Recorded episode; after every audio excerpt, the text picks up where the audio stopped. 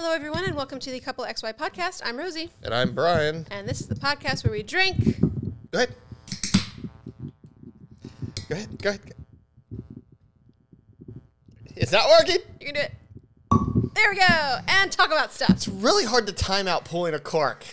Like if you if you start pulling you didn't too have early, it screwed in all the way, baby. Well, I, it didn't I really coulda- I matter. should have given you some more time. Yeah. Before I started. Yeah, But one you were day. like, no, let's go ahead and start. Well, well, well, I messed it all up. Well, if you go too deep and it starts to like break the seal, then it doesn't get a good pop. So That's what she said. I don't. okay, I don't. I don't know. That sounds very weird. Sexual? It's very sexual. sounds And sexual somehow. Sounds yeah, oddly sexual. Anyway. All right, so you're drinking mango cart. I'm drinking red wine. Yes. Red red wine. Red, red wine. Yeah. And we really don't have a subject today. Oh, I thought we were gonna do Yeah, we're going to do that that. um, thing. Um, so let's talk about our week. We'll start with that. Well, first, um, please like and subscribe, rate and review. Uh, tell a friend. If you want to drop us a line, you can email us at couplexypodcast at gmail.com or message us or uh, DM us or comment uh, on our Facebook page at Couple XY Podcast. cool. Very good. Yes. So, uh, how was your week? My week's been, it's just been weird. The deep freeze got us. Deep freeze got us, the sickness got us. Like, I'm trying real hard to get back in my routine and, you know, get up an, an, uh, get up an extra hour early and go um, do my coding uh, lessons before work and after work. And it's just been a weird week. It's just been a not a consist- consistent week, and we need to I need to get back into my routine. I understand.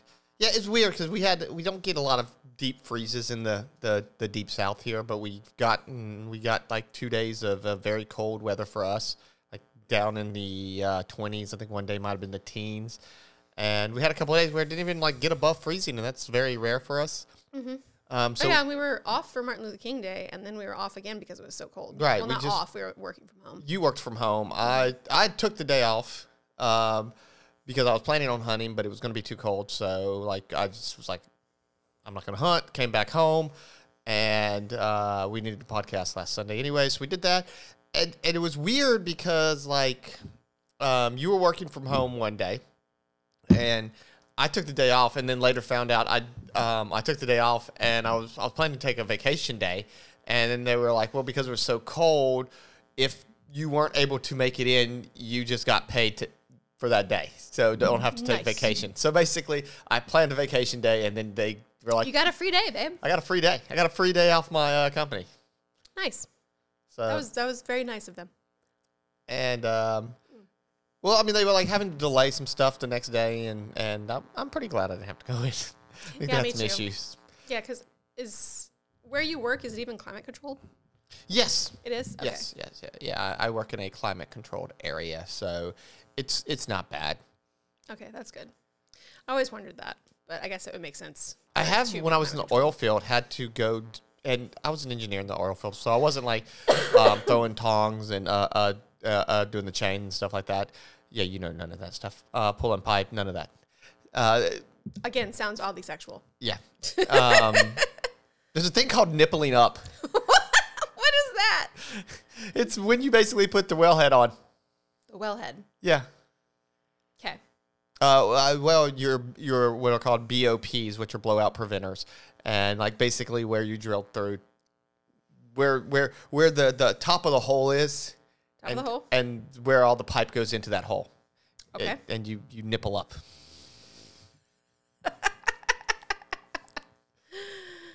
Ah, okay. How do you guys like keep a straight face when you work and you talk like that? I don't know. It just gets to be very, very easy. Like um, it, on motors, um, like it, in motors where all the wires go into it, like a, uh, uh, not like a, a car engine, but like a motor that would run like a conveyor belt or something like that. Um, you have all the wires go into it, and there's usually like three sets of wires. There's multiple sets of wires that go into it, but you basically have three leads. And anyway, they call it the pecker head. Why all these? Why? Why do they pick these names? I, I really don't know. People are silly. Yeah. So um, we have some things at work we call gaylords. They're your- basically big boxes. current- yeah, they're current- big boxes. They're just big boxes. Gaylords. Yeah, they're big cardboard boxes, and we call them a gaylord. Why? I don't understand. Uh, this has to be a joke. like it has to be some sort of inside joke. I don't get it. Um. Okay. Uh, I I'm trying to think of a way you could segue this, but right, we don't. We, We our, really don't have anything. So our what- topic. Well, we're going. I, I just let's ask each other a couple questions, and I think where I want to go with this, and and this is kind of just an open and honest like discussion that we're going to have, um, not really like researched, just more how we feel, observations, and I kind of want to go on two directions with it. One is asking you some questions about our marriage and our relationship and how you feel, and it being like you kind of giving a representation of being in your mid 30s and in marriage and how you I'm still in my early 30s. okay you, you're going to hit midish 30s Right. this I'm, year I'm gonna hit mid. I'm gonna hit 34 this year. So but um kind of where you you thought marriage and long-term relationship would be in your your your 30s where it actually is like where the comparison is like in your 20s what you thought your 30s would be like like where where would your marriage be how would marriage look to you when you're younger and how is it looking to you now and kind of compare and contrast and give some some kind of some, some a little bit of detail on what you know you can look forward to in your 30s and and you're a little bit different because you we you don't have any children. I have a child but she's a teenager. She's you know 17 she's Yeah, she's basically almost she's gone. grown. Yeah, so she's it- almost out and about and on her way to do her own it's thing. not like right now and there's a lot of people that are your age who you know probably throughout the nation are either just having their first kid or mm-hmm. still maybe not had their first kid yet. Or on their fourth or fifth kid. now more in the deep south we we tend to impregnate our women early. Yep, and, that is a trend. and so for us we actually have people who are your age and their kids are teenagers. Yes, which is very weird. and so they're almost starting their second life now mm-hmm. I have a I work with I have a coworker who's in her mid 40s and she's a grandmother. mm-hmm. So, um, it's very, very weird. And her and I actually we have a lot in common, and like she's one of my favorite people at work. Um, and it's just very funny that I like I I identify with a a grandma. yeah like I'm not that old yet, but okay. well you do like knitting I like crocheting. Crocheting, Yeah. whatever. And I, I'm teaching myself to knit too. Um, knitting is a little bit, there it takes more finesse. But Mm. anyway. Um, okay. Uh, yeah. Um, I'm going to uh, confess a couple of things, I think. okay Um, first, how, where, do you want to start first? no no no go ahead Okay. First thing I want to confess, which is, which is, you know, not serious. Actually, it might be the only thing I confess because I don't know what else I would, I would confess. Anyway, um, I aside from that one song, I don't like the airborne toxic event, okay and I'm sorry. yeah I tried real hard, tried real hard to like get into them, but I don't like them. okay Okay, now you confess something. i don't like coheed and cambria Okay. So you went we don't like each other's favorite bands No, we don't. We have a very similar sort of eclectic taste in music, but when it comes to our favorite bands, they're both like they're very specific, a, Mhm. ve- a very Nietzsche. niche, yeah, sort of sound. And yours is more on the lighter side, and mine is definitely on the heavier side. Mm-hmm. So it's just, it's very interesting. And I think it's funny that, you know, we ha- like we have playlists. Most of our playlists are we can listen to all of them together, except for your country playlist. Mm, Yes. Um, but other than that, like we we have very similar musical tastes, but we just can't stand our favorite bands, each other's favorite bands. That's sad.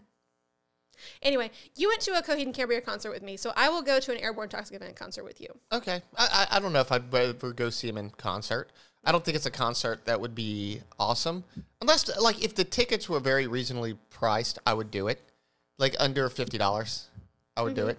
But I wouldn't pay like $120 or anything like that to go see him. Um, just because I don't feel like the venue and the people would be worth the feel of that concert. You know, if, if and I, I, I go to very few concerts, but it is an emotional uh, investment when you go to a good concert. Yes. And we went to Coheed and Cambria and we sat on the hill. Right. I should have taken you down and we could have, you know, vibed and moshed a Yeah, we bit. didn't. It, it was harder, and you enjoyed it. And this was your concert, Right. so we and did what you. This was like my fifth or sixth time seeing them, and it was my birthday, and I was just like, yeah, you. We did. just chill. you did how you wanted to do it, and that's fine. That's not my band. Mm-hmm. So it was more important for you to enjoy the that experience to the maximum than for me to enjoy that experience to the maximum. Because even whatever would happen, you know, I wasn't going to get the same thing out of it. But there are other bands out there that I feel, and, and we were watching some stuff this morning on um, on YouTube because um, I, I found a um, uh, a uh, uh, uh, A YouTuber called The Charismatic Voice. yes, Um, that's a YouTube channel name, and it's basically a uh, an opera singer slash voice. music teacher, voice tutor- coach? voice coach, something like that, who analyzes, um, listens to all these different uh, genres and all these different uh, singers, and analyzes their technique. and she's really she's fun. She's infectious. She's she she genuinely loves listening to this Yeah, stuff. she she loves what she does. She loves music. She loves the science behind singing.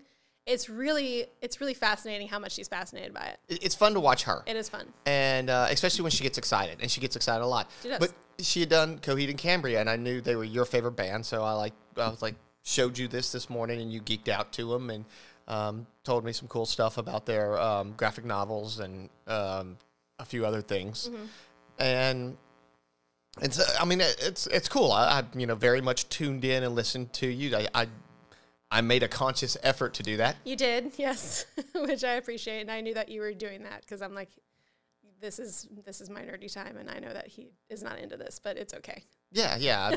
I, I, I made a, um, and I guess that's part of what like I'm starting to experience in marriage and rediscover is I need to plug into you, and I don't do that enough. I don't think either one of us does it enough. I think it's very hard as you are married and it or now we've been married a year, but we've been in a relationship for four years. So, and when I say a relationship, we've been in a relationship where we've lived together for four years because we started living together so quickly. Right. I would say we've lived together for three and a half years. Okay, Um, just to give it a little seemed bit. like it. It wasn't like a week and a half later that you were staying at my It- house every it night. It wasn't a week and a half later. Oh, was it was like two weeks later. Oh God. Yeah. Okay. But like the circumstances were, you know, not dire, but they were not ideal for where I was living and all that. So, um, yeah. So you kind of like rescued me from a situation Mm-hmm. a little bit, um, or a lot, because that's exactly what you did. Um, So, so part of like the experience that we're coming from isn't as we've been together, married for one year, and we were, we never lived together beforehand. It's almost like we've both lived. We lived together for almost, almost well, right at four years now.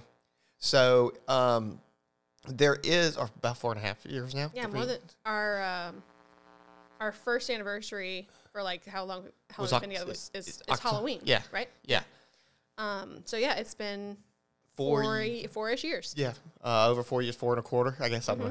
But we we so we're coming at this from a side where you're almost getting toward that that lull period in a relationship where it can be uh, when you start taking each other for granted Yes. and you kind of start like um, just living life. You rut. You've fall into fallen into this routine. Yeah. That's very comfortable. So uh, I, I made a conscious effort today to when you were talking to me, not not have the phone out, just have totally engaged in what you're saying to me, and and so that as as our our fourth year goes into it is something I need to become more conscious about and try to do better with is is being engaged with you on things that interest you so that you become more and more engaging because it's very hard to be engaging with your partner when you don't think they care about what you, what you're saying Right. Yeah.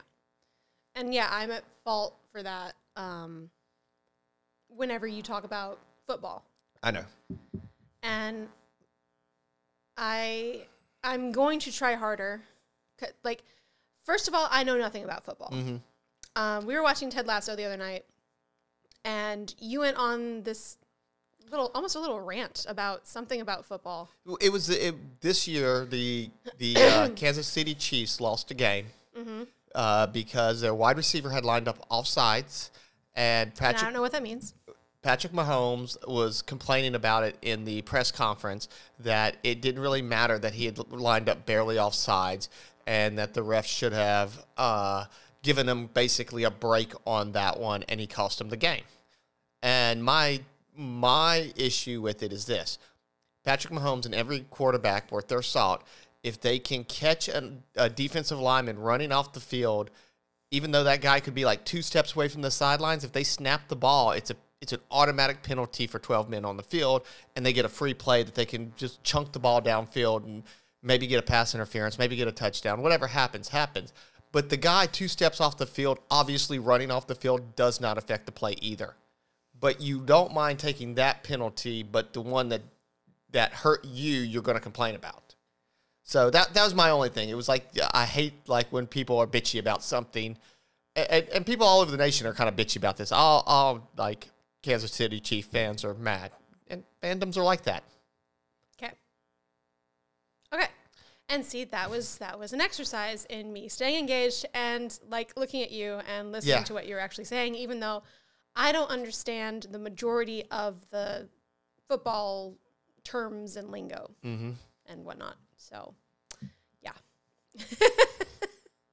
um, so yeah, we're we're st- I think it's like we're starting to realize while we do have a lot in common, we have we are very different people. Yes. Um, communication can sometimes be issues. yeah. especially with me. I am I'm blunt and I come off a lot more abrasive and aggressive um, than I mean to, and and I don't know how to dial that back. See, that's the funny thing. I don't know how to dial that back. Like I, I'm not yelling at you, but if, if I talk to you and it is something that I need to speak to you, and it is especially if it's if it's negative, you know, not if it's something it, it can be literally me just expressing my feelings so that we don't fall in so i i can get them out and not pin them up but to you you feel like you're getting criticized right. and i don't know how to talk to you where you don't feel criticized when i'm criticizing you you know what i mean Yeah. Like, it's not a criticism that's trying to be mad. It's literally like like if you come to me and you say these are my feelings, you know, this is I, I need you to do this because I'm feeling this way. I have to be receptive to that. I should be receptive to that. Mm-hmm. But ultimately, you are criticizing me because what I'm doing is not good. Right. And so I think we're both challenged to like to actually listen to criticism and accept that we aren't going to do things the right way all the time. Um, we had a we had a hard conversation last night, which is kind of like what spurred this. Um, so there's there is um I guess this is another this is another confession. Like I've never been in a I've been in long long term relationships, five years, four years, um, where circumstances just never got around to like them proposing or whatever. Um, and I have never been with a partner who is as I'm trying to think of a way to say this where it, You can be blunt. Like we're in a really good place right now, okay. so you can be very blunt. I've never been in a relationship with someone who is as demanding as you. Okay. Um, I, uh, and this may be part of it, may be because I am almost a totally different person on medication than off of it. Mm-hmm. Um, before my diagnosis, I was neurotic and um, I uh, like almost I almost had like you know I was compulsive. I had uh, I, I feel I felt like I had like some some OCD traits where I would like habitually and constantly clean things. Um, like I remember this one instance. Uh, I was in the shower, um, and I just happened to be in the shower with the guy that I was with at, at that point in time. We weren't doing anything, but I started cleaning the shower, and he stopped me. He's like, "You are not cleaning right now. You're not cleaning the shower right now. Like, you just need to be here and wash yourself and like enjoy being in the shower." Um, so yeah, uh, which that part of me you may have liked more than how I am now, which is I'm a little I'm I don't get as many like frantic bursts of energy as often as I used to. And it's only when I have those bursts of energies that those that those bursts of energy where I can clean the whole house in a day. And and I feel like like maybe like that is that's letting you down. It's not, uh, and and I understand what you're saying. Like, I just, I I feel like you have this thought process where you have to be hundred percent or zero percent. You you have like. You you have like drive and stop, and that's it. There's no accelerator that makes you go half speed. And so me, I'm like I'm a, I'm a marathon runner. You know, I'm always doing something because there's always something that needs to be done. But it's not. I'm not expending myself to where I'm exhausted. I just kind of grind through. You know, Yeah. I'm a grinder. I,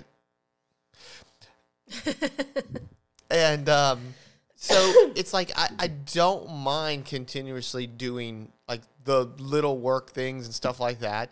Um, sometimes, and you've seen this when I actually have a task that I have to do, I get I do get very frustrated, especially if I'm not good at that task, like putting in a new dishwasher or and stuff like that. You know, Yeah. when things don't work out for me on those, I get very frustrated and very like um hard on myself. But like as far as what goes on throughout the day, I I'm okay with okay, I'm gonna go cut the grass and work for 20 minutes, especially during the, the, the heat of the summer. I'll go outside, I'll work 20, 30 minutes, I'll come in, hang out. You know? A little bit later on, I get up, go do it again. I don't have to I don't have to look at a project anymore, especially around the house, because it's, it's just never ending for me. And say, I have to complete I have to do this from start to finish.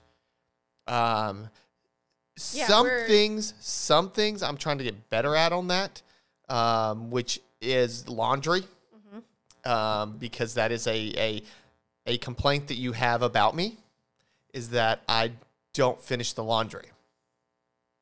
So I try to do better at that. Although I know I left some clothes out the other day, but I think I folded them, You folded them and, and yeah, then we had, we were eating dinner, and then I had work right. for the next two days, and at 12 hours is a hard hard thing to do a whole lot with, and especially because I try to work out after I work for 12 hours. Right. So my, my my days are very hard to get like where I have extra time to do the little things. Right. So where you and I differ is yeah, you're a marathon runner and you're like you you plan on finishing a task, but you take breaks in between. Mm-hmm. When I do a task, I don't take breaks. Like I have to finish it. Right. If I stop, I'm not going to finish it. And you know, I'm okay with like getting a task and getting to a certain point and stopping and then starting a new task. You know, again, it just never feels like I have to. I say that like depending on the task. You know, if um, I get up and I start vacuuming and then I stop because I don't know whatever reason, and um, I, I got to unplug it and move it to the other side of the house. And I'm just like, I don't really feel like vacuuming this side of the house right now, so I'll just be like, I'll come back and get it later. And either I get it or I don't. At least I vacuumed half the house, is my thinking. Okay. And I'm kind of okay with that thought process. And I don't think you are at that point. No. Um, when I vacuumed the house, except I did actually, I did that last night. I vacuumed the high, the high traffic areas. I didn't vacuum any of the bedrooms. Um, my main pet peeve about the vacuuming is not that you don't vacuum the entire house. It's that either the vacuum is left out in the middle with the cord everywhere, or it's in the spare room with the fucking cord everywhere. You're very much on this cord. yes, the cord has to be wrapped up properly and stored away. Like the vacuum can't just be in the middle of somewhere not being used. and I'm totally serious about this, and I don't know why you're laughing. I don't, I don't know why it doesn't bother me. Like of all my it like, bothers me so much. of all my little idiosyncrasies, that is just not one of them. I don't care. I don't know why. It's so weird. Or little things that that that trip us up and don't trip us up. Mine mine are towels. Towels have to be folded a certain way. Okay, and I have attempted to fold them their your way. You you do you do well, but like to me, like it's just you can't have messy towels. You gotta like fold your towels a certain way so they all fit and everything's good. You know, um, I, I, that's that's that's where I come from. So we all have our little things. You know, we all have those little idiosyncrasies. Those little. They're, it's not OCD because OCD is is an actual you know disorder. Right. This is just your particulars. I guess is Yes. the best way to explain it. Your your little particular things that. yes, unfortunately, I'm a lot like my mother at that in- that aspect. Is that I have I have things that are like things have everything in the house has its place, and when it's not in that place, it's like a it's like a little like ding to my psyche. You know, it's like a oh, I hate that. I need to move it. So I don't know what that's called, but that's the thing I have. Yeah. Um, And then when you know it's somebody, it's the other person who left it there, and you have to pick it up after a couple of times. It just starts to be that yes. that every time you do it, you get kind of a little pissed off about it. mm-hmm. I, I I get that. Okay. I get so my thing for you is the spray bottle in the bathroom. that. I put in the thing now, Okay, good. Because for a while you weren't putting it in the thing. but you told me, and I made an adjustment. Okay, cool. Thank you. I'm sorry, I didn't notice. Exactly. You haven't noticed it out, so you haven't been pissed. exactly.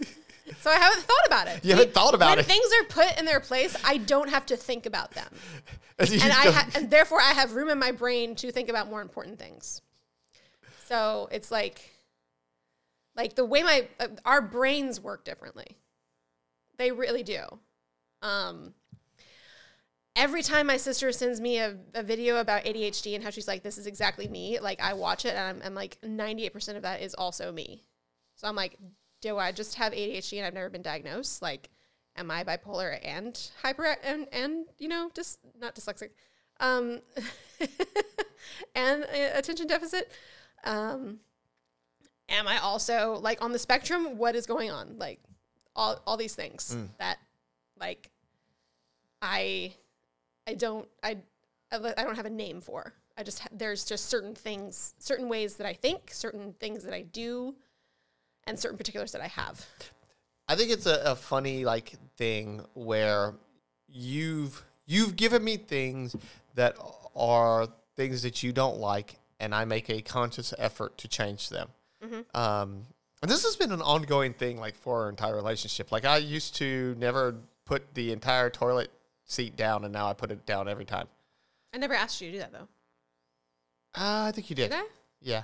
So like, um, like you put the lid down, not just the seat. You put Oh. the lid down. Yeah, I think I told you. I, I may have asked you to do that because you to put the lid down, it, it's more hyper. It's more um, uh, hy- hygienic to put the lid down before you flush, because I've seen videos of this and it's kind of gross. Like the when you flush and the and the and the uh, cover is up, a little spritz of water pops up, and it's like that's that's bacteria and nasty shit. So I like to close the lid before I flush. Okay.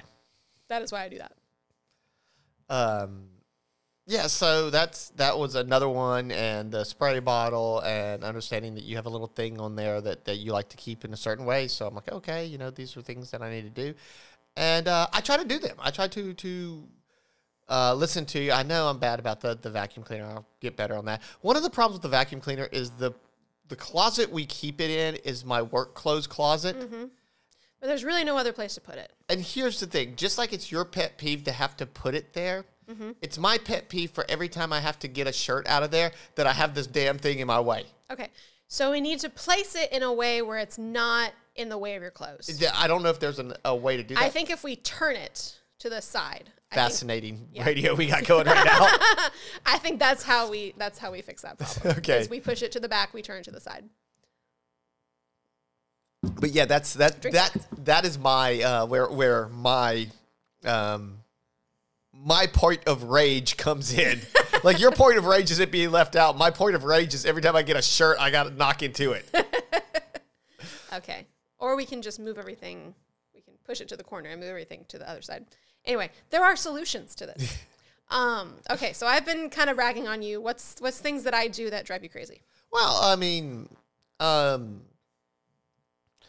my biggest thing with you is like I know you're more capable than what you show yourself to be. In terms of what? In terms of like just living or being living in a house Okay. you know, living in a house as an adult, you have to be capable of doing a lot of different stuff. You start to you wear more and more hats as time goes on. And certain things like are um the hats that I wear are kind of the handyman and the fix it and as much as I can. Um but you know, you can also start to wear those hats too. You can wear the hat of I'm going to hang these pictures up. I'm going to do this. I can do, you know, if I want something changed in this house, I should be you should be able to to bring that with you. Mm-hmm. Not it always being a thing where I'm the leader of the project. Gotcha. Like you can, because I think that you have all that capability, and even if you don't have that capability, I might have not have that capability either, and maybe we learn that capability together. You know, we we we may never, um, we might not be perfect, but I I I I think together we are smart enough and we are able to like YouTube and we can figure out stuff whether it's flooring, whether it's painting walls, whether it's whatever you want to do next. There's just sometimes when I'm like, she should be capable to do this, E- even in the sense of cooking. You should be able to cook, and you're like, well, I'm not as good a cook as you, and I'm like, I nobody taught me to cook. I just fucking googled shit. I, I literally go like I'm making chicken and dumplings tonight. You know how I learned how to make chicken and dumplings? I googled it one day. Okay. That's it. and I was like, oh, I think I could do that. And I started doing it. And I messed up occasionally. I think there's just a basis of cooking that you have to get down, which is like how to brown meat and how to make a gravy. I make a hell of a gravy. Right. And I don't know. My dad says I do that so well, and he doesn't do it very well. And I'm like, I don't understand how you don't do this well. but like to me, like making a gravy is just so easy. And Right. and my gravies are good. Like in, in the South, um, in Louisiana, we we make a lot of meat with gravy. I, I get did y'all didn't well, you came from Southern parents, but in the Midwest, is that really a thing? My dad never made his own gravy, I don't think. okay. Um I'm trying to think back what we had gravy on. Like y'all did y'all eat a lot of rice and gravy? We had a lot of black eyed peas and rice and red beans and rice and Yeah. cornbread, but there wasn't really a gravy attached to So it. there wasn't like a meat. Like like yeah, I take I take a, And the meat was usually like pork chops or well like I cook pork, pork steaks and gravy. right. There yeah, there It was just like the the juices. It wasn't actually a gravy Okay. gravy. Like so, yeah. My dad didn't make like a gravy to go with it. It was just like the juices that would that are left in the pan from the pork. Yeah. Okay. Yeah. But my, my but I make an actual gravy. Mm-hmm. And so I like brown your meat. And like, and I don't know how it was with you. Well, uh, when you, when you were growing up, I don't know how often like you and your dad sat down and had dinner together. All through high school, I sat at a table and ate alone every night. alone. Okay. Yeah, and that was kind of my thing too. Like I uh, like starting at age 14, I had an after school job. And I would be I wouldn't get home until like 9 or 10 usually. Well, my dad didn't care to eat at the table because he was like going to watch TV or whatever, Yeah. and um, it just wasn't his thing. That is one thing that this might have been because of my mom. We never ate in the living room. Yeah. So we almost had to always eat in the kitchen. We always eat in the living room now. Yeah. Um, but um, my stepmom would make me eat at the table, and then they would eat in the living room. It's fucking weird. I know. You guys had enough TV trays, right? Yeah. Okay. And that's the thing. We never had TV trays. She was My, she was a bitch. yeah, yeah. I, yeah. She was a bitch. I, I didn't like my step that stepmom very Mm-hmm. much. Yeah, I think the worst insult you ever gave me was that something I did reminded you of the way your stepmom did something or that it was triggering Yeah. for you because it reminded you of your stepmom. And I was like, oh shit, this is bad. Um, I don't even remember what that was now. Do you? No, I don't. Okay. But I mean, I got punished for like not closing the bread and not like uh, cleaning a pot correctly. She yelled at me one time because I I, I was mowing the grass and blew it in the wrong direction. Um, her and my father's relationship really deteriorated. And at one point, he's told me as an adult, he's like, "I'm sorry, son, I fucked you on that one." Mm. He's like, "I would." He would just leave. He would go fishing for like Leave you and her alone? yeah. Ew. And she was just in just a horrible mood Yeah. because their their marriage was falling apart. Yeah, and he w- and your dad was gone. And my dad was just like, I'm out the door. I'm going fishing. yeah, it's sad he didn't take you with him. Yeah. Well, that's because um, I don't think he was always fishing. Oh. Oh. Oh? Oh. Oh. Okay. All right. All right. All right. Sometimes the boat didn't look like it had been in the water. Okay. Gotcha. All right. Um anyway. Uh so yeah, me so I would most of the time I would be snacking. I'd either have lunch at work, dinner at work, or I'd come home and I would I would just make something real quick. Um, and our our family dinners stopped really early in my in my childhood, so um, yeah, it was it was like I was making like sandwiches and um eating cereal or soup or open up opening up cans of stuff. We were a can family. Ah, okay. So so let me ask you this. Um, uh, kind of getting away from that a little bit. Uh, did we ever do an episode on our love languages? I feel like we have. we did, yes. Okay, so we've talked about our love languages before. Did we? Did we drop that episode, or was We that did. one of the ones? Okay, I didn't know if that was one of the beta testings No, that we did. that's we that is that's one of our top ones. Okay. So um, I know my love language is acts of service. Mm-hmm. Yours is, I think, uh, a touch or uh, a words of affirmation, maybe. Um, physical touch and words of affirmation. Yeah. Okay. Yeah. Uh, And then I think my third is acts of service. okay. So it's it's one of I think our issues that we have. I, I don't I know it's my issue. Is I don't know always how to give you your love language. Okay. Um, and for you, I think it's very hard for you to give me my love language because you're tired. Right. My love language involves effort.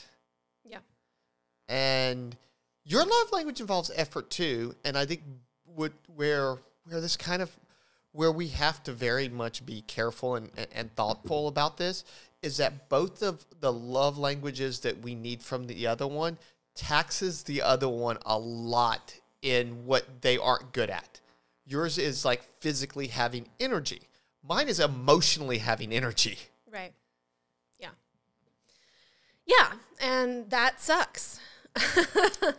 um, as far as acts of service goes, do you mean like just doing stuff around the house? Yeah, it's like just, you know, cooking. Like every time you cook, I'm so appreciative of it. And and, and I don't I try to say that and express it, but I don't know if it comes across how important it is when a woman cooks for a man. Like when you cook for your And I hate that. I hate the way you just said that. eh, hate that. Because it makes me feel like I'm back in the fucking Stone Age. Okay, well, whatever you want to say. I mean, I, I, I don't know. I don't know. There was a, there's a TikTok where a guy is like uh, he shows a a, a, a pot of uh, beef stroganoff, and he's like, and it's like some bread or something like hamburger that. helper, Ha- hamburger helper. Yeah. Yeah, it's basically hamburger helper, and he's like. Guys, you just worked 12 hours and come home to this. What do you think? And the guy pops up. He's like, I'm happy as hell.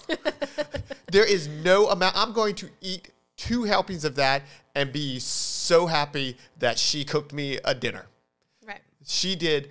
She had all this other stuff going on in her life, and she stopped to to make something for me. And that bread, I'm going to put some butter on that, and I'm going to make me a freaking hamburger helper sandwich, and I'm going to love the hell out of that too. Yeah. So here's the problem. Um, here's the problem with our schedules right now. Is my my usual what I was doing until we got deflected by the by the cold by the sickness and the cold and everything. My usual um, routine is getting to work at 7 a.m., doing an hour of uh, coding lessons, working for eight hours, then staying for an extra hour and doing another hour of coding lessons. And then, if I have the energy, I go to the gym with you. And then we come home and we're like, what the fuck? Trying to scramble to get food on the table. Right. And it's it's almost it's already like close to nine o'clock. Right.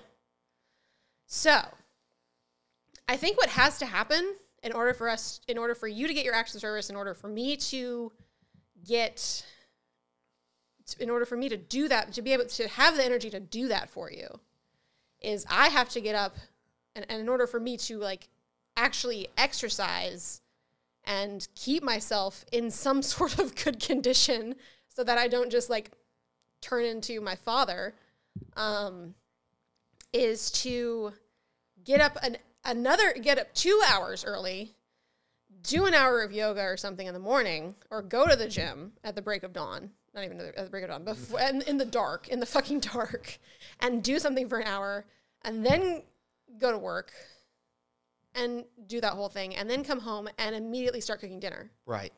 So, and that's a lot. That's way too much.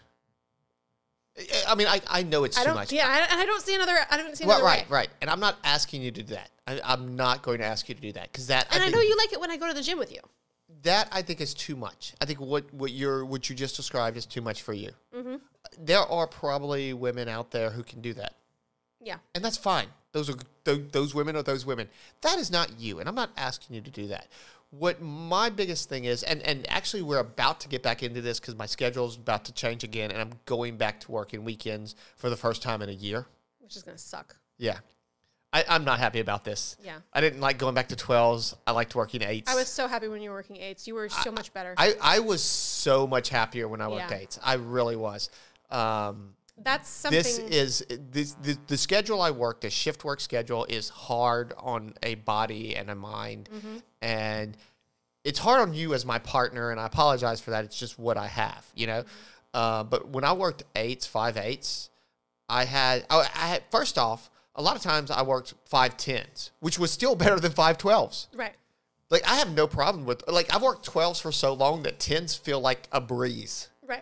Yeah. Whereas tens feel hard for you. Mm-hmm. Tens are a, a- I get off in 10 hours instead of eight, uh, 12 hours. I'm like, I got two extra hours. I don't have to rush to go to the gym. Right. I can get a good workout at the gym and then I can go home and cook and I can still get in bed and be up and ready to go tomorrow morning. Right. Just two extra hours. 12 hours 12 hour shifts are stupid. Yeah, when you have 12 your hour day. shifts are unreasonable and should not be legal. Yeah, they they are bad. And but my thing is okay. So during this time period where I'm going to be working two weekends a month, um, because I'll have two weekends off, two weekends on. Those those four days are the days I expect or would like. I shouldn't say expect because that's that's the wrong attitude to have. Yes. Uh, those are the days I would like you to cook Are those four days that you work on weekends. on weekends? On weekends. Okay. Uh, I'm not talking about during the week because I understand you have your own thing. If you can get to it on a weekday, it is lagniappe. It is great. It is wonderful. What's that word you just said? Lagniappe. What the fuck is that? Extra. Is that some Cajun word? Yeah. Okay. All right. Okay. Anyway. okay. Um. Yeah. So. Um. But those other days are the days that I'm like, okay, these are the days where you were off all day. Yeah. Two of those days I'm gonna be sleeping all day, which I understand you're trying to be quiet when I'm sleeping. I don't think you understand how dead I am to the world when I sleep. Okay.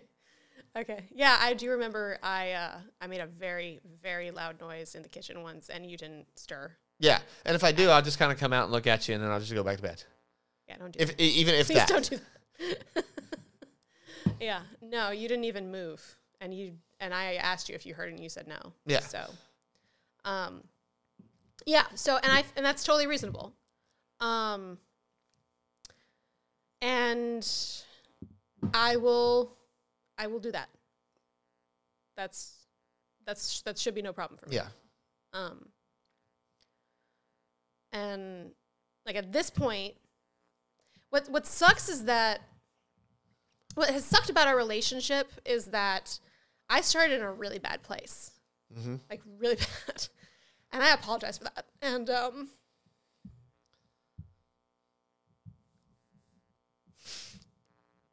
and you put up with so much from me, from my mother, from other people um and you didn't you didn't leave Yeah. so that means a lot to me Well, I mean, it was it was my job to not leave. Like I wasn't gonna leave you out there. I wasn't gonna leave you hanging out there because you needed somebody, and you know, I just happened to be that person who was in the whose whose own like trauma has prepared me for you. You know, it, it sounds kind of yeah and it is it, it- sounds weird it sounds weird, but everything I've been through in my life has helped me be able to deal with how you were at the beginning of our relationship and not run away. yeah because i mean like i wouldn't have blamed you if you had Mhm. um And I always said I was never going to go through it again. I was never going to go through it again. But I couldn't not. I couldn't put you in a bad situation. Like, yeah, Between love or not love, it was just I couldn't put another human being into that bad situation. So you just happened to find the one person who could probably just deal with it, right yeah and we're together. and we're still together and things are better now like i think um i think i have done a complete like 180 Mhm. um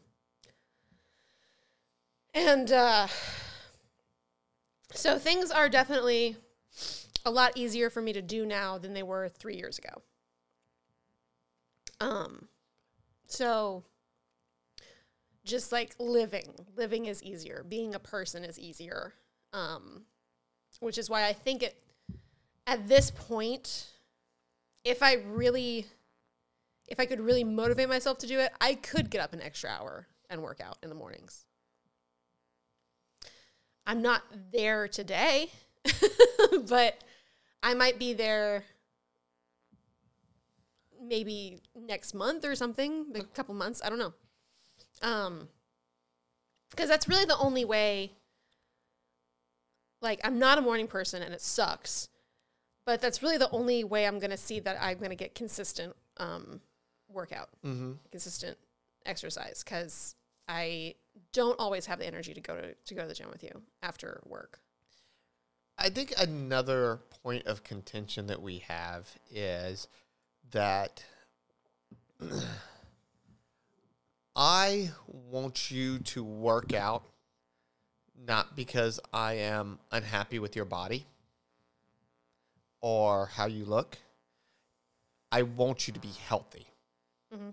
And I don't want your body to go through significant changes um, because you are getting a little bit older and everything's going to be a little bit different.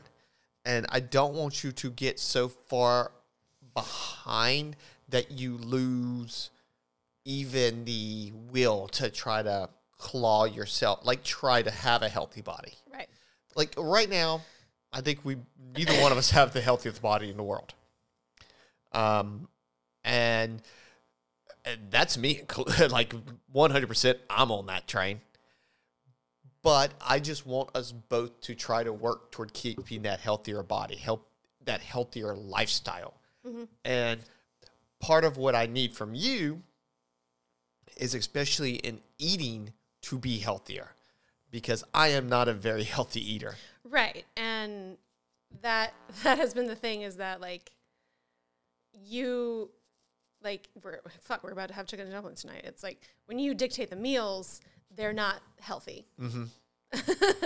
They're hearty. They're hearty and they're great for winter, but not for our not for our overall our overall Not for our waistlines. not for our waistlines, no. Um, and I mean, I, what sucks is that I am at the weight that I'm at because of depression, not because of laziness. Yeah. But uh, see, th- the thing is, is like, it's so hard when you are depressed.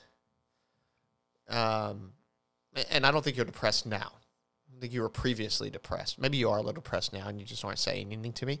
Um, Um, but I think you always have a depression about you. I do. I'm, I'm, I am that kind of bipolar that is like a downer, Yeah. and I'm working on that. So, Um, so it's a little hard. It's hard to motivate a depressed person. Yes. Um, but I'm not like I'm. I'm not. I'm definitely not where I was when you first met me. Right. because that was that was bad. Um, and part of it is the part of it like none of it has anything to do with you.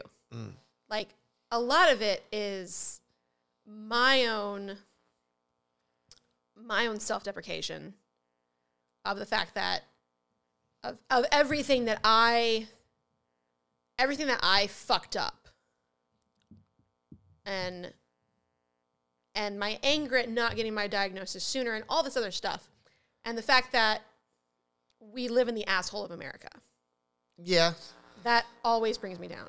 And I try really hard not to think about that. But we don't live in a beautiful place. No. And that affects me very much. Um, Yeah, because your vacation self is a lot better of a person. yeah. like, They- like, it, it's it's night and day. Yeah. Oregon, Oregon me, Jamaica me, like I am so I'm such like an I'm such a nature person and I'm I'm so like you I, you don't you don't see it. Our nature is just different down Yeah, here. but yeah, it's and it's just it's not when I think of like beautiful places, I mean like like beautiful places for people to live and work and go and mm-hmm. even like going to the grocery store, stuff like that. Like like in I I went my last apartment um, before I moved down here was in Sugar Creek, Missouri, and that was a beautiful place. It was this little village, honestly, in between Independence and Liberty, Missouri. And it had this stream and it had all this wildlife. Like I could look outside and there was a deer. There'd be a deer walking um, across the road from me, and there was this hill and this um, this woodlands, these wooded areas that these deer would just kind of poke out of like early in the morning and then go back. Like I'd see coyotes. Like, yeah, you don't. We don't have that here, and or we just we just don't have it where we live right now. Mm-hmm. And I don't want to make you feel bad about that because we have a good house. You've provided for me. Um, Yeah, that's that is always a hard thing for a man is when like you try to provide something and it feels like you've come up short.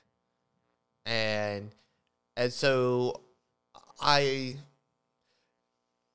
it's that is another thing that's like one of our places of like contention is like I really do try to provide. I'm a provider mm-hmm. and so it's just very hard like it's it's it's it's hard when someone's not satisfied with what's provided to them you know mm-hmm.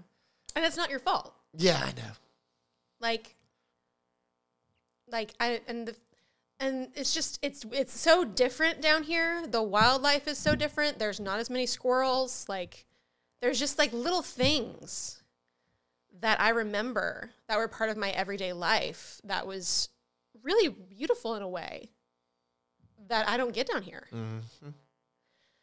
And that that weighs on me and that sucks and it's not your fault.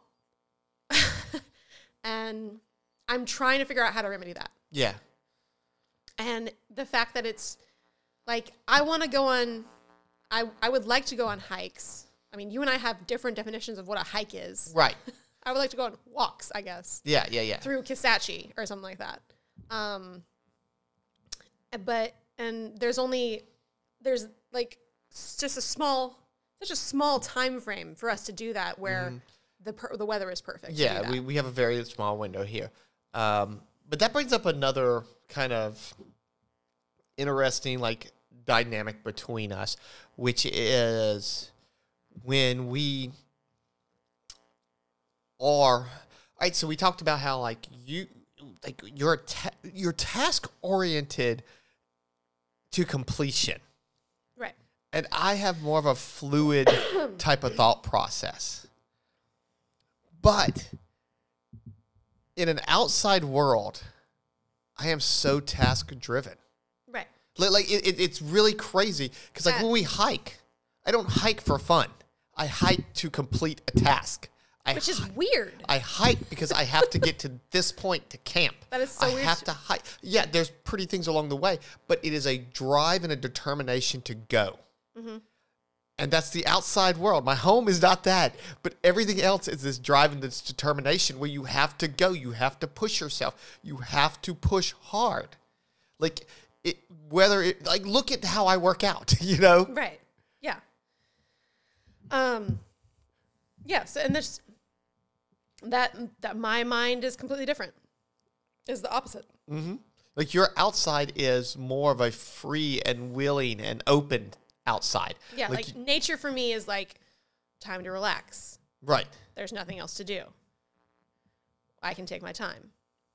Because the rest of the rest of my life, you know, work and try to get shit done at home so that I can get to the nothing, to the point where I can do what I want. Like I can read or watch TV or or death scroll on TikTok, whatever I want to do. I'm finishing those tasks as quickly as possible so I can get to the nothing. Um, Maybe because I feel like I'm never going to finish all my tasks at home is why I like like I never feel like it's going to be done. every morning I wake up with a to-do list in my head. Hmm, that's nice. No, it's not. Oh. Well, because like that like if you ever severe listen, anxiety for me. So if you ever listen to Jocko, he says like before you go to bed, you should write your to-do list down. That's fucking psychotic and not healthy. Like like he's like to be successful. Now he's not saying that you have to do your to-do list maybe. Mm-hmm. Like things come up, things happen.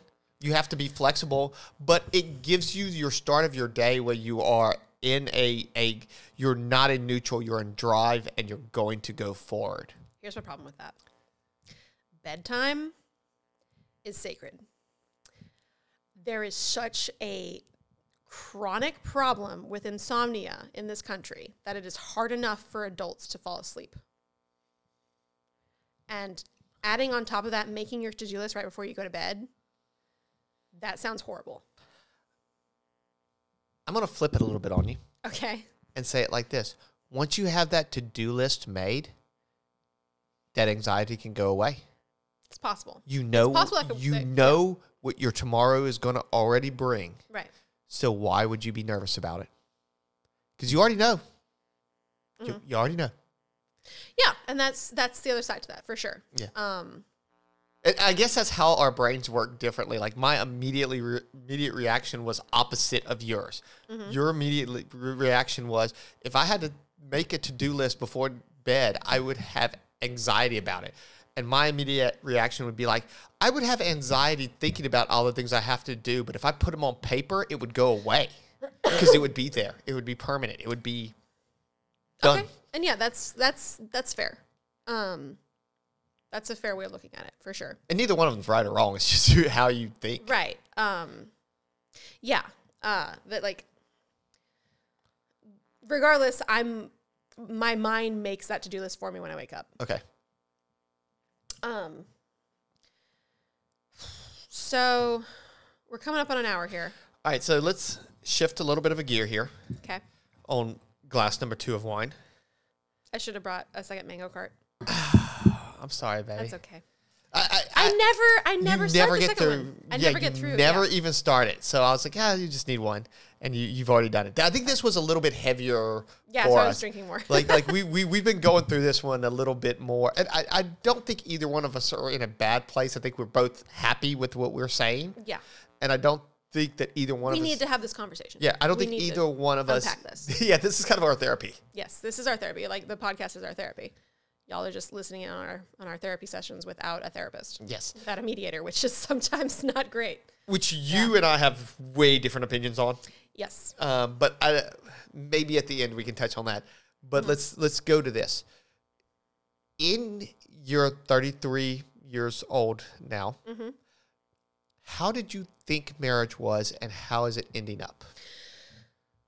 okay. Um marriage with you is totally different than long-term relationships that I've had before.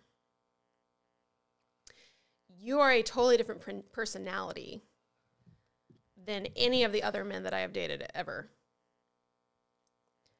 And that's where the difference is. The, the, where that's what makes the difference, I think. Um, it's hard, harder than I was expecting. Um, like I said this last night that I feel like I can't keep up, Mm. and uh, I'm feeling like, like it feels like, like it's this, it's this constant. Uh, I don't know where this where this constant pressure comes from, but it's like I feel like I have to be able to handle everything. Like I should be able to go to work without any problems. Have, you know, be as productive as possible. Come home, cook dinner, have all this energy. You know, come home, work out, then cook dinner dinner and then go to bed and ha- and be totally fine being able to go to bed. Um being able to fall asleep, which if I didn't have medication for that, I don't think I'd be able to do. I think I would just lay there all night. Um, just ugh. so it is this pressure to be to to be this this quote perfect person, to be this this good wife. Um that I that I don't know if I'm ever I don't I don't think I don't know if it's unrealistic or if I just don't have the capacity to be it. Okay, so when you were younger, did you ever think that like marriage would be a situation where you felt you had to do more, or was it just going to be a natural? I'm here. I thought it was going to be a just I'm here because my my last serious relationship before you that was that was how it was Mm. was But that relationship ended, right? oh, that was the, uh, is that the one where you started becoming manic? yes Okay. So But was the relationship going toward marriage, or was it just? at that point probably not because I was having he was addicted to video games Mm-hmm. and I was having issues with that um So you were with a guy who honestly was more concerned with not you or anything else, but his own hobbies. And, and there are a lot of men who are married who are like this, by the way. yeah uh, yeah he um Um, he was like think about like, like even I like look at my hobby is is hunting, Mhm. and through the winter you are infinitely patient with me. Mhm. But also on the flip side of that, I give you times. If you tell me this is a time I need to not hunt, I don't go hunt. Yeah. You know, if it's a wedding, if it's if it's a Ren fair, I will take weekends off of hunting to do stuff with you. Because that's that's important.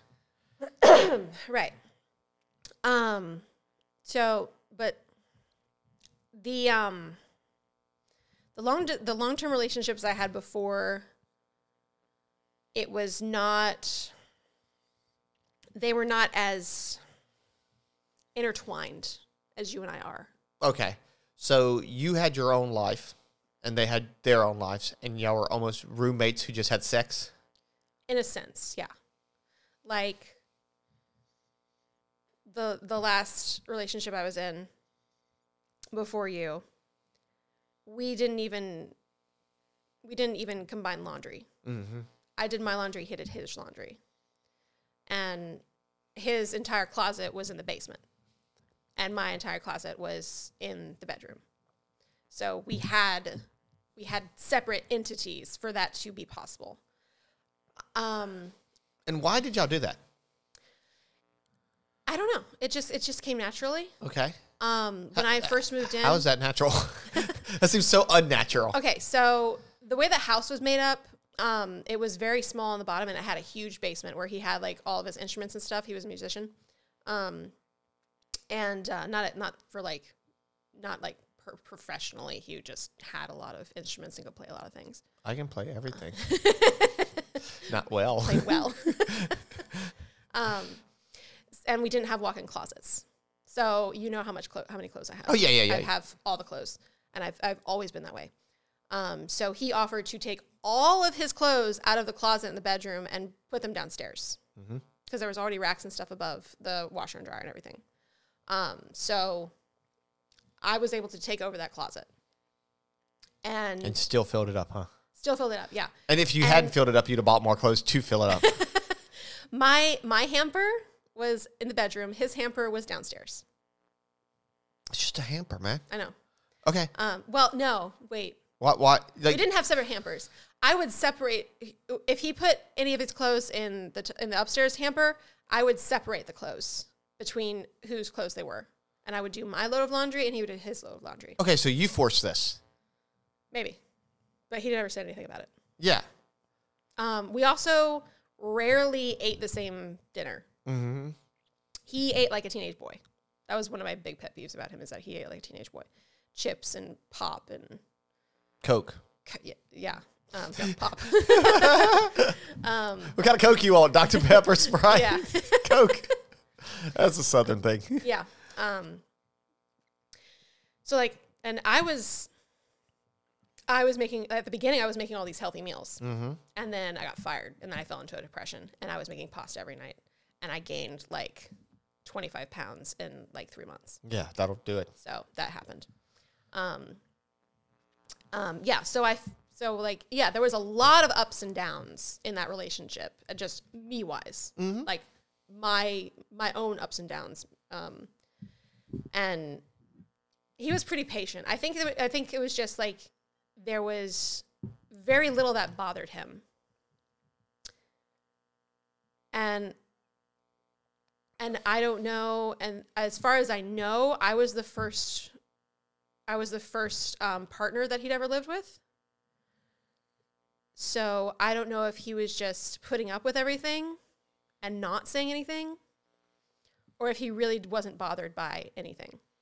Like, he might not have been. Like, it seems like. he was very easygoing, yeah, it seems like y'all had y'all's very own. calm. Y'all, y'all had each of y'all's y'all's own life. Right. Like, like I said, like you didn't you didn't share a life. You you you each had your own lives. We cleaned together when I asked him to. That was Yeah. a big thing. Is that was that was one of the pet peeves I had with him is that he wouldn't clean unless I asked him to clean. Okay, but Usually, but he never gave you any guff about it. right? He would just he would just start cleaning. Yeah. Yeah. Um. So I, I I don't know. He seems like just a guy who exists. I, I think this is my. He was very nondescript. yeah. Yeah. So I think that's my big thing about me and why I'm challenging. You are challenging. A- and um, it's because I'm not nondescript. I'm.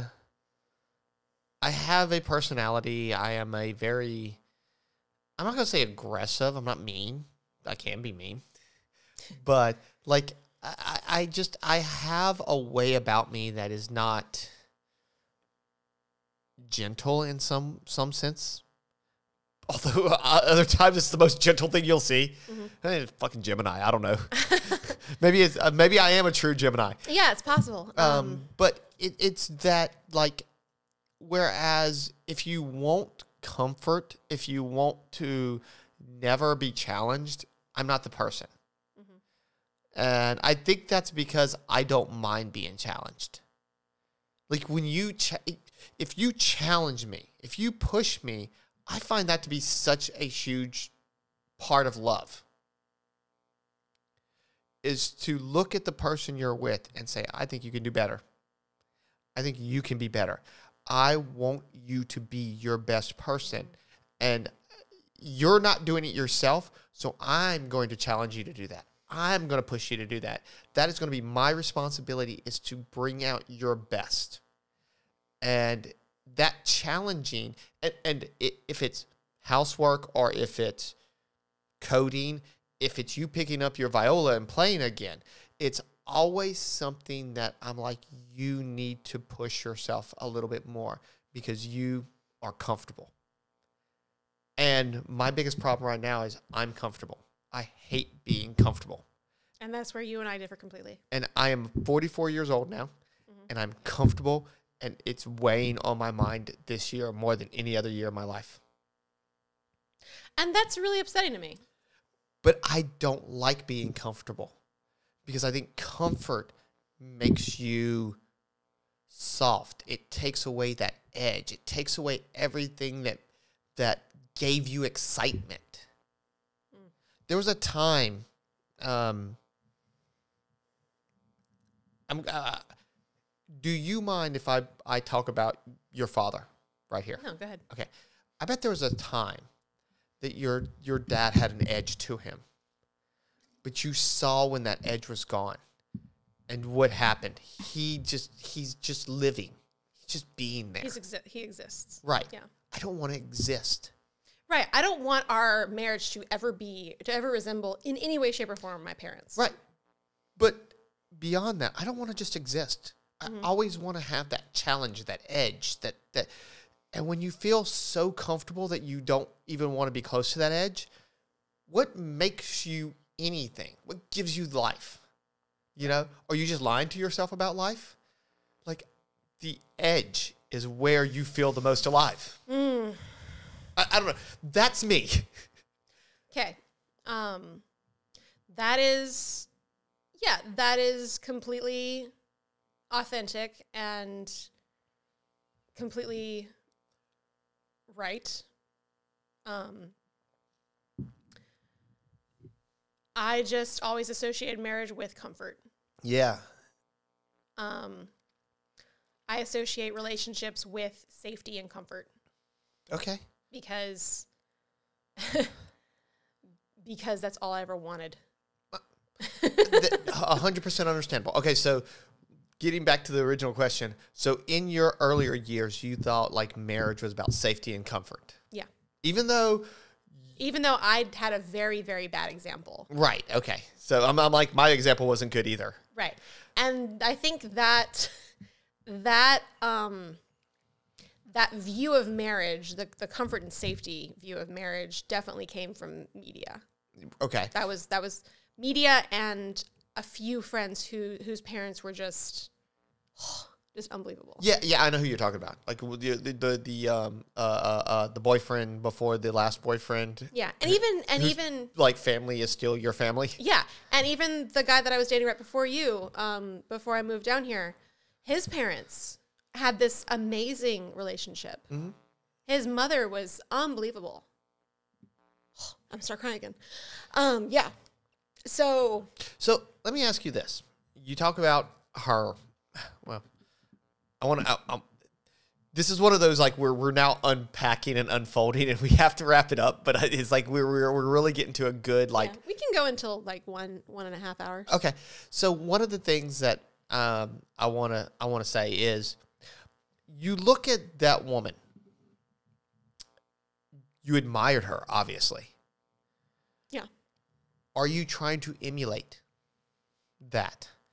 And is it just like, are you like, okay, I'm not that person yet, but I want to get to that person. I want to be that person. I want to be that little bit better. I want to look at their life, look at who she was, look at what she did, and I'm going to try to to be that. Or are you like just like she was great and that was a thing and I'm going life is life and I'm just rolling through it. Hmm. You know, for me, I look at men who who really are great husbands and fathers. And I am neither the perfect husband nor father. Nobody's perfect husband or father, and that's okay. But I look at men who are the things I am not patient, understanding, um, non judgmental. I don't think I'm judgmental. That's, that's, that feels like the wrong word to say there. I have expectations which are. I don't know how to have expectations and not put pressure and I don't know how, I don't know if there's a word that means that, but that's that's kind of in my mentality where I am. I have these expectations of you and these wants of you, but I don't know how to put those towards you and not put pressure on you. Mm-hmm. And that's that's one of the hardest things that like I deal with. It, it, it, it sounds weird. I don't know if I've ever told you this, but you look at me and you see this person and you say these things, and I'm like, you don't understand. In my mind, every day, I'm trying to not put that pressure on you, but want to pull those things out of you.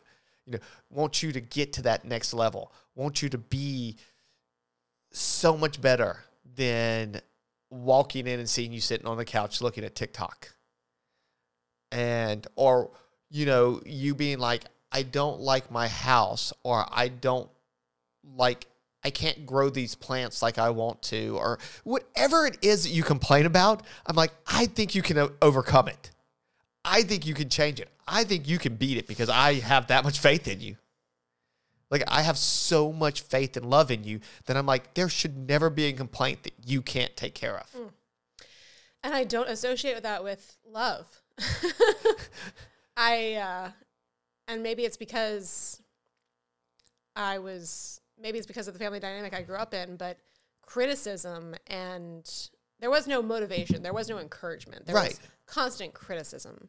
And that constant criticism just pulled me down. Right. And, and I understand that because it's hard. It's hard to voice your concerns to the person you're with without it sounding like criticism. You know? Yeah. Um, if I cook a meal, and I think uh, cooking is my love language to you a lot. Yeah.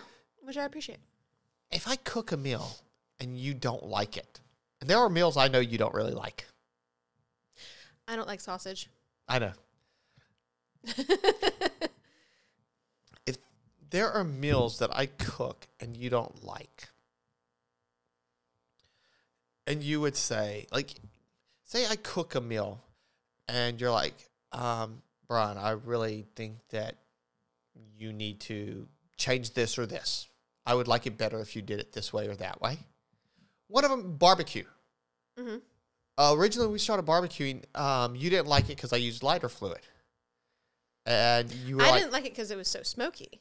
and no, this was before that. Oh, Uh, it tasted like lighter fluid. and you like you have a chemically taste to your food, and I was like, okay, I'm not burning off my lighter fluid long enough. Now I've gone to a chimney and, and starting my charcoal, so that's gone. Mm-hmm. It's so gone that you have you don't even remember it. And yes, sometimes I, I smoke and I put my meat on a little bit early, and it ends up getting too much of a smoky flavor. It gets dirty smoke flavor, mm-hmm. and if you say, "Hey, this has a bad flavor to it. I really don't want to eat it," it would. I understand it would hurt my feelings, mm-hmm. But the criticism that you just gave me, I need to take that and like be like, okay, wait longer, do this, research more. You know, I'm not. I'm not great at smoking meat. It's, it, it's not my natural thing. I'm a griller, not a smoker. Um, but yeah, it's just to me like when you give me criticism on my food, I don't take it as a bad thing. Like I, I need to take it as a good thing. I need to take it as I'm not I'm not Gordon Ramsay. Mm-hmm. You know, I'm not Bobby Flay. I, I don't make the perfect food. I need to adjust this to you. And yeah, there are certain things that I'm just like, I want sausage in my gravy tonight. That's fine, and I'll just avoid the sausage and Yeah. I'll give it to you. It's not a big deal. But the sausage we have isn't real good right now. I need to. Oh. I I don't love the sausage we have. Okay. um, yeah, it is hard for me to to associate constructive criticism and suggestions with love Mm. and with a Not malice. yeah, it's not malice because yeah, because the because my nuclear family was just it my yeah, it it just wasn't good. Yeah, I understand. I I ask this: How do you want to have something brought up to you where it doesn't hurt you? I would like it if you said it in the kindest way possible. I don't know what that means. I know you don't know what that means. And Okay. That's, that's the other thing that's troubling is that you don't know what that means. Like, like I, I, I just I feel like what I say isn't unkind. It's honest and it's straightforward. And the more kind I try to be, the more condescending I sound. Is my in my mind. Like when you try to be overly kind kind to me, I hate it.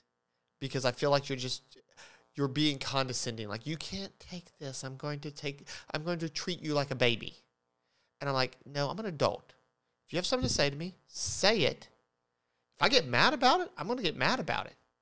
Your job is to be like, And "Hey, if- hey, you're mad, but that ain't my fault.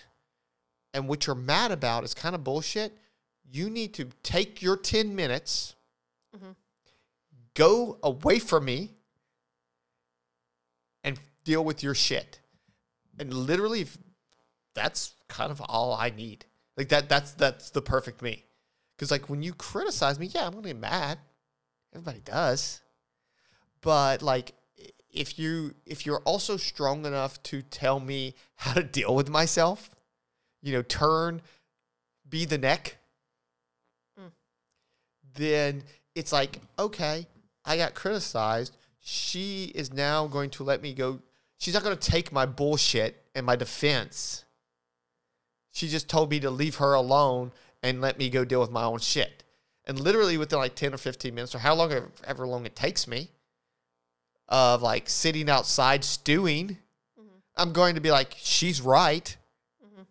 And I'm going to come back in and be like, okay, I'm sorry. And I'm, you're not going to take the bullshit and you're going to get what you want. And uh, to me, that is the perfect solution. Like to me, that is perfect. And that is still something that I am trying to work on because my initial response that's been ingrained in me since probably fucking birth is that when there is anger, I need to fucking run or I need to shut down. Yeah. Your thing is you you, I'm you not- shut down Yeah. I don't and then you take my conflict well. abuse. Yeah. You, you take my abuse, which you don't have to. that because I, I I all I did was was take the living with a narcissistic parent. Yeah. Like that's all you do. You take the abuse because Yeah. you can't escape. You can't escape. But now you're an adult woman Mm-hmm. and you could tell me to go. Like you could tell me, hey, you need to go outside for 20 minutes and yell and scream and do whatever you got to do, but you are not going to do this to me.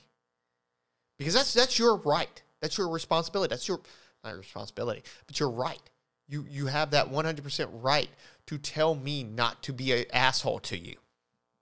And I am I have to deal with that and go, I am being an asshole because I am being an asshole.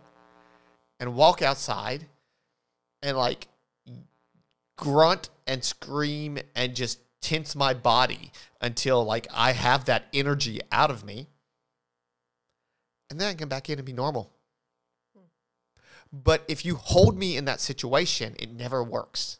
It never gets better. Because literally, you holding me in that situation is doing the opposite of what I need to do, which is to release that energy. Does that make sense? Right. So, Okay, I'm going to counter that with you should also be able to initiate that for yourself. I understand. Yes, you are right. I should be able to initiate that for myself. But just like anything else, when you're in the moment, when you're in that that that you when you have all those feelings, when you have so many feelings you can't listen to yourself, what do you do? Go to a therapist, right? Mm-hmm. Yeah. in that moment, I have too many feelings to listen to myself, and you're asking me to listen to myself. You need to stop talking, tapping the table because I'm pretty sure the mic is picking it up. It might be. Sorry. Um, but you see what I'm saying? Like, like, I have too many emotions at that second to mm-hmm. listen to myself. So it's like you could be my, you are my therapist. Right. You are the person who tells me, hey, stop, go do this. And what you're asking is like you to already know what you're doing. And see, I guess we can we can get to therapy. This is this particular thing that we're talking about right now. Mm-hmm. Like, this is where I know that you would benefit from actually going to therapy. Because it would give you the toolkit, the tools in your toolkit to be able to initiate this this hey calm down or hey step away moment for yourself. Because you have this underlying anger that I feel like is always bubbling Yeah. at at you know at the at the bottom of your of your soul or whatever Right. of yourself always but I don't want that to go away. why that underlying anger is part of who I have been for 44 years. It is part of me. It is always going to be there. And to take that away takes me to a muted place. It takes me to a place where I lose a little bit of edge and I get I get too comfortable. Hmm. I get to the point like if you take everything away from somebody that made them them, what makes them them? Like I understand that there are certain parts of me that I have to forgive. And I understand there are certain parts of me that I we have this this very different thought process on compartmentalization, you and I. Mm-hmm. But I think at the root of what compartmentalization is, we are on the same level. It's just how we get there. Because I don't think you can exist without compartmentalization. Because I don't think you ever truly let anything go. I think you just have to figure out how to accept it and put it as part of your your person. Your biggest regrets in life are never going to go away. They are always going to be there. Whether and this is my problem with therapy is they try to tell you they have to go away. They don't go away. They never go away. yeah a good therapist doesn't say it has to go away a good therapist is Tells you to deal with it. no well is is help is helping you journey through it and helping you to grow around it Mhm. and move forward So when you say the word grow around it, Mm-hmm. so you've taken this one piece and you've basically put it in, I don't know, a container. no And no, no, no. Think think about it. Think about it. Think about what you just said, and think about it as not being contained. What you're saying is literally, I'm going to take this. I'm going to deal with it. I'm going to grow from it. I'm going to put it in. I'm going to put layers of growth around it, and I'm going to move forward. That is the same thing as compartmentalization. I'm going to put this in a box, and I'm going to learn from it. Sometimes I have to open that box back up and remember it so that I know who I am. But that's not a bad thing because everything has brought us to this point.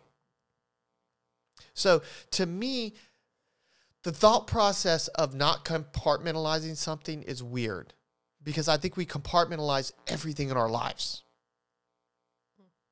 Because I, I don't think how do you how do you not compartmentalize something? Like what are you gonna a, a, eternal spotlight, eternal sunshine of a spotless mind? You're just gonna erase it? No, it's still part of you. Mm-hmm. So I, I don't know. I I think therapy is great for people who need somebody to talk to them and tell them what they need to hear. What they what they already know they need to hear.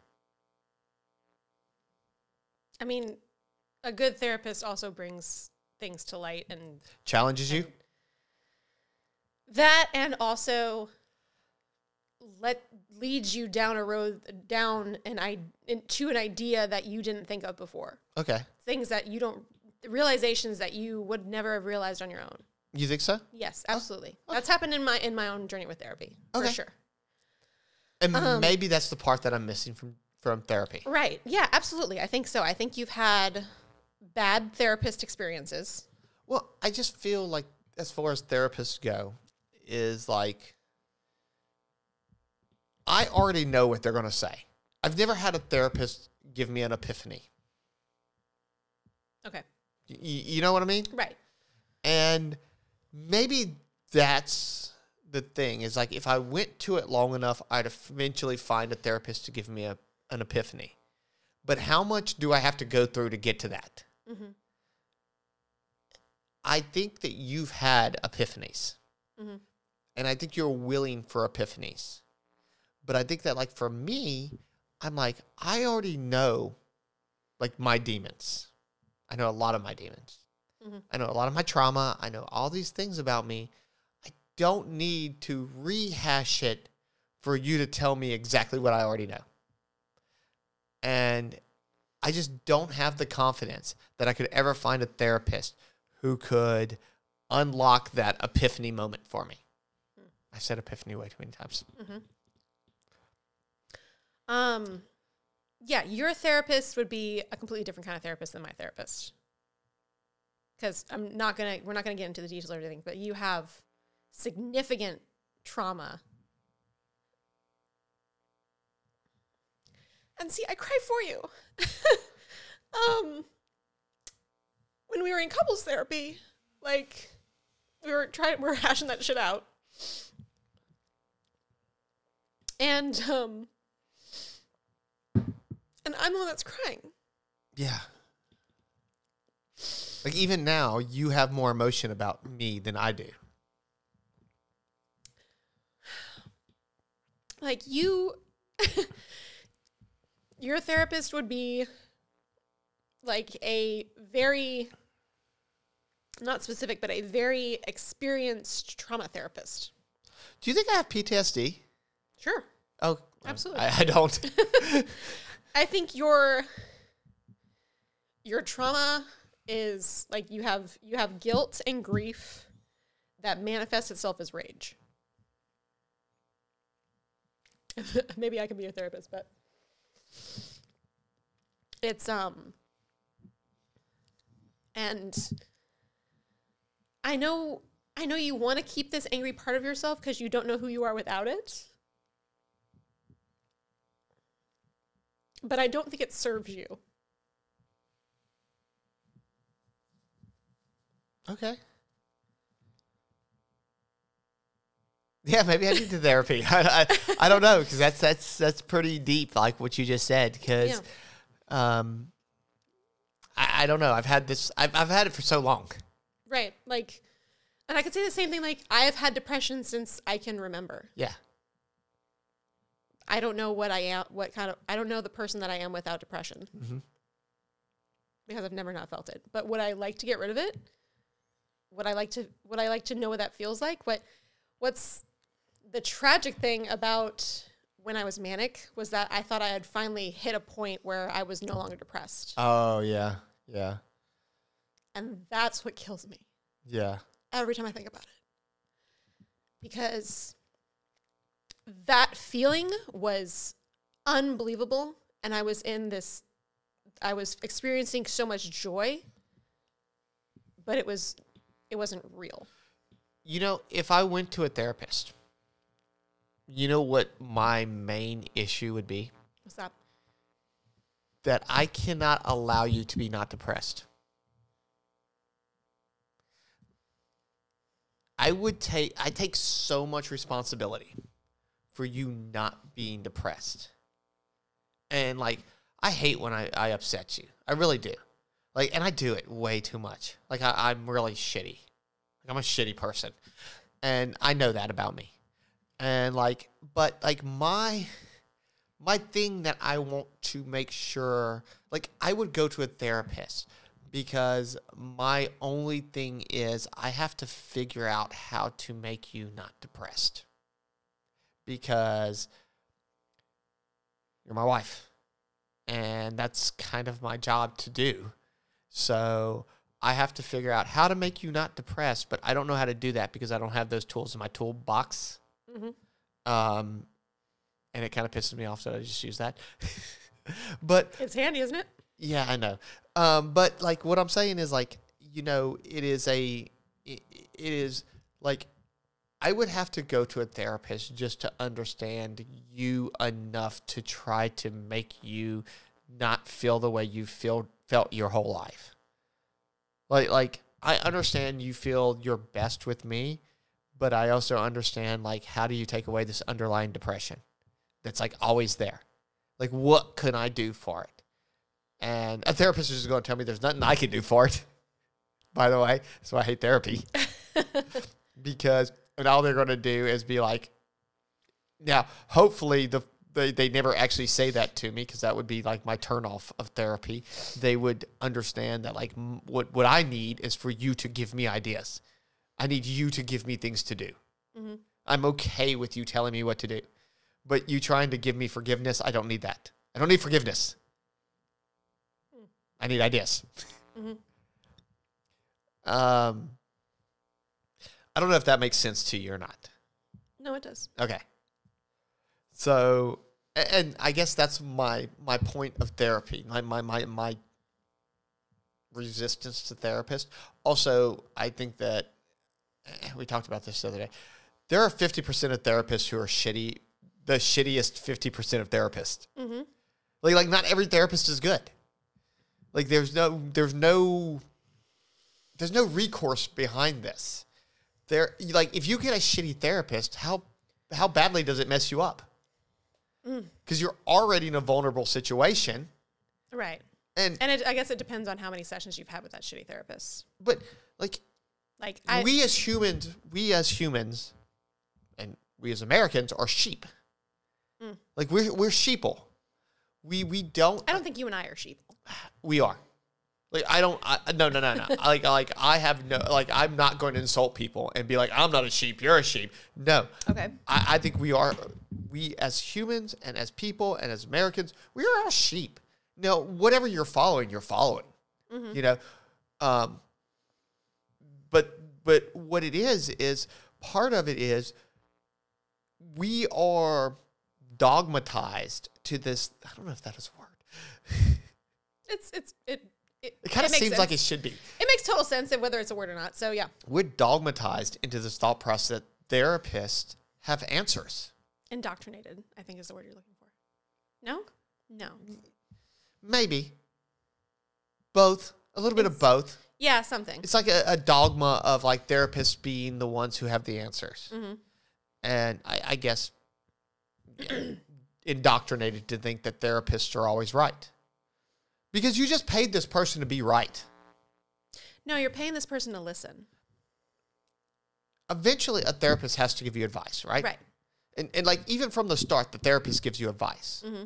And you walk out of there thinking that person is right. Have you ever walked out of a therapy session and be like, that motherfucker was wrong as shit? Yes. Okay. I have not been to enough therapists. No. Um, like I told you, there was a particular therapist who told me that maybe my my narcissistic parent is not as bad as I think it, that they are, Okay. So and I fucking walked out. so you have to be but like but That was under, the first session that I had with that with that therapist. but do you understand where I'm coming from where they have so much authority Right. Yeah, I, I quite. And I think I think low key you're experiencing intimidation from the idea of going to a therapist. Oh man, I don't know if it's intimidation or if it's a sense of I don't want to give up that control of me. Right. You don't want to be vulnerable. I don't like being vulnerable. I know you don't like I, I don't like that vulnerability mm-hmm. of Nobody likes really being vulnerable. yeah, but it's it's so But you're and but again, you your case is different. Your vulnerable your your raw vulnerability vulnerability is very intense. yeah, yeah, it's not it's not something that is it's not pleasant. It's not. It's not. En- it's not really. I mean, it- it's I not endearing at it's all. It's not I'm- endearing, I'm, sorry. not- Like. I'm sorry for you. I'm sorry to you for having to have know uh, me. you know, I, I'm sorry that you know my my the shit I've gone through because it's it's not easy. No, it's You know, not like easy you can't look at me and be like, "This is this is a man who is normal." Right. No, you look at me and be like, "This is a man who has to be broken," and that is the truth. Like, like, and I'm never going to get into this on this podcast because No, we're not going. We're not going to. We're not going to do specifics. um, Um, probably ever, and that's that is okay. That is your right. You Yeah. don't have to tell your story No, if you no. don't want to. no, that's not not going to ever happen. I feel like I am so well adjusted right now in my life for what I have, where I've I've come from. Oh yeah, I think it's amazing that you are functioning hmm for sure. Do I think you can improve? Absolutely. Okay, I'm good with that. Okay. And like, I want you to challenge me to do that. And the only thing that I have an issue with is like going to therapy to do that. And I think that's where you need me to be. That's my main advice. Man, because we're so different on that. We're so different. I'm like, what if the person I go to fucks me up? Mm-hmm. You know, I don't have that trust. If I do my research, I just want you to consider this. You don't have to. Yeah. I, like it's it's so stupid that I don't go to therapy because I get like 10 free sessions a year. I that's get free awesome. therapy from my company. Do they? Do you have to pick from their list? Yes. Oh shit! I was gonna do it through um, my therapist network. Um, But I, the list is probably very extensive. It's not like a small yeah, I'm. I'm sure. Um, but yeah, if I do the research, and if I if I find you, I don't know, two or three therapists. yeah, Will would you consider going to them? I would. I, I this is the other part I have with therapy is I think it's going to take me so long to break through. Hmm. Like, like I feel like you are so open to therapy that like it is like the first time you're ready to go. You- You're like let the healing begin.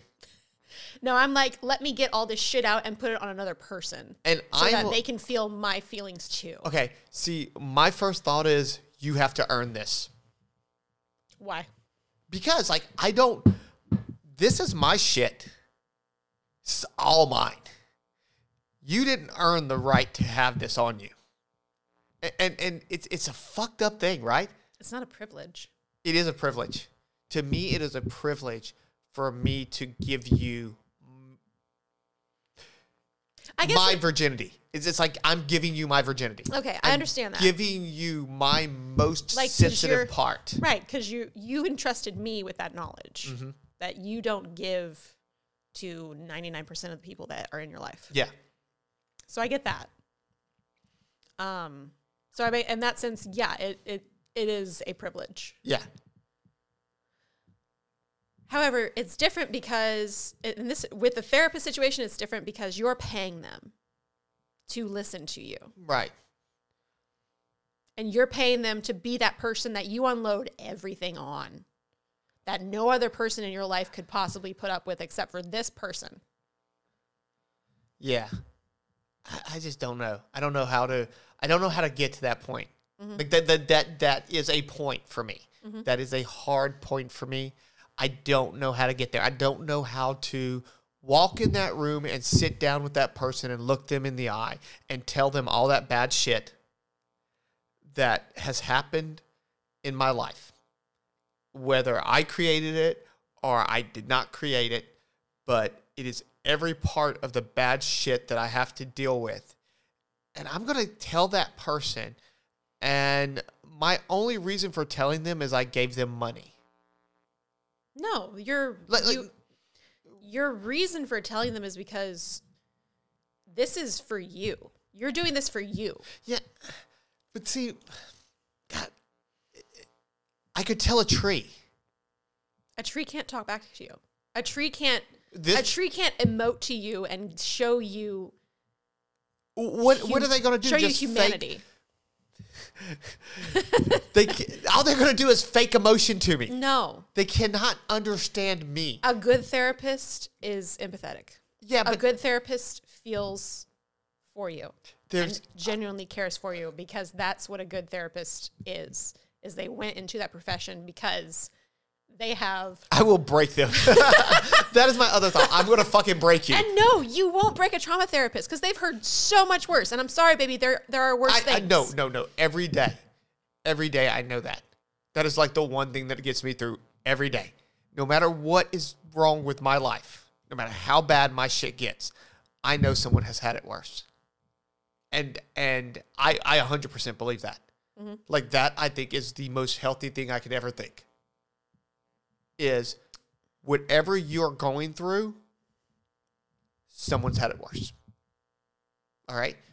I might have gone through all kinds of shit. I've never been raped. Mm-hmm. And I think that is always worse. Yeah. So, like my that's that's just my thought process. Is like so I will never say like somebody has heard it all or can't or I I have it the worst than anybody. No, I really don't believe that. Right. So, all right. So, I hope, and guys, if um, y'all are listening, if y'all have some advice for me on how to become a therapy patient, y'all hit me up. Y'all hit us up. Okay. Email us at coupleXYpodcast at gmail.com. Um, let's wrap this one up. Um, I feel like we've gotten like really emotional in this one, and, and you've cried like three times. yeah.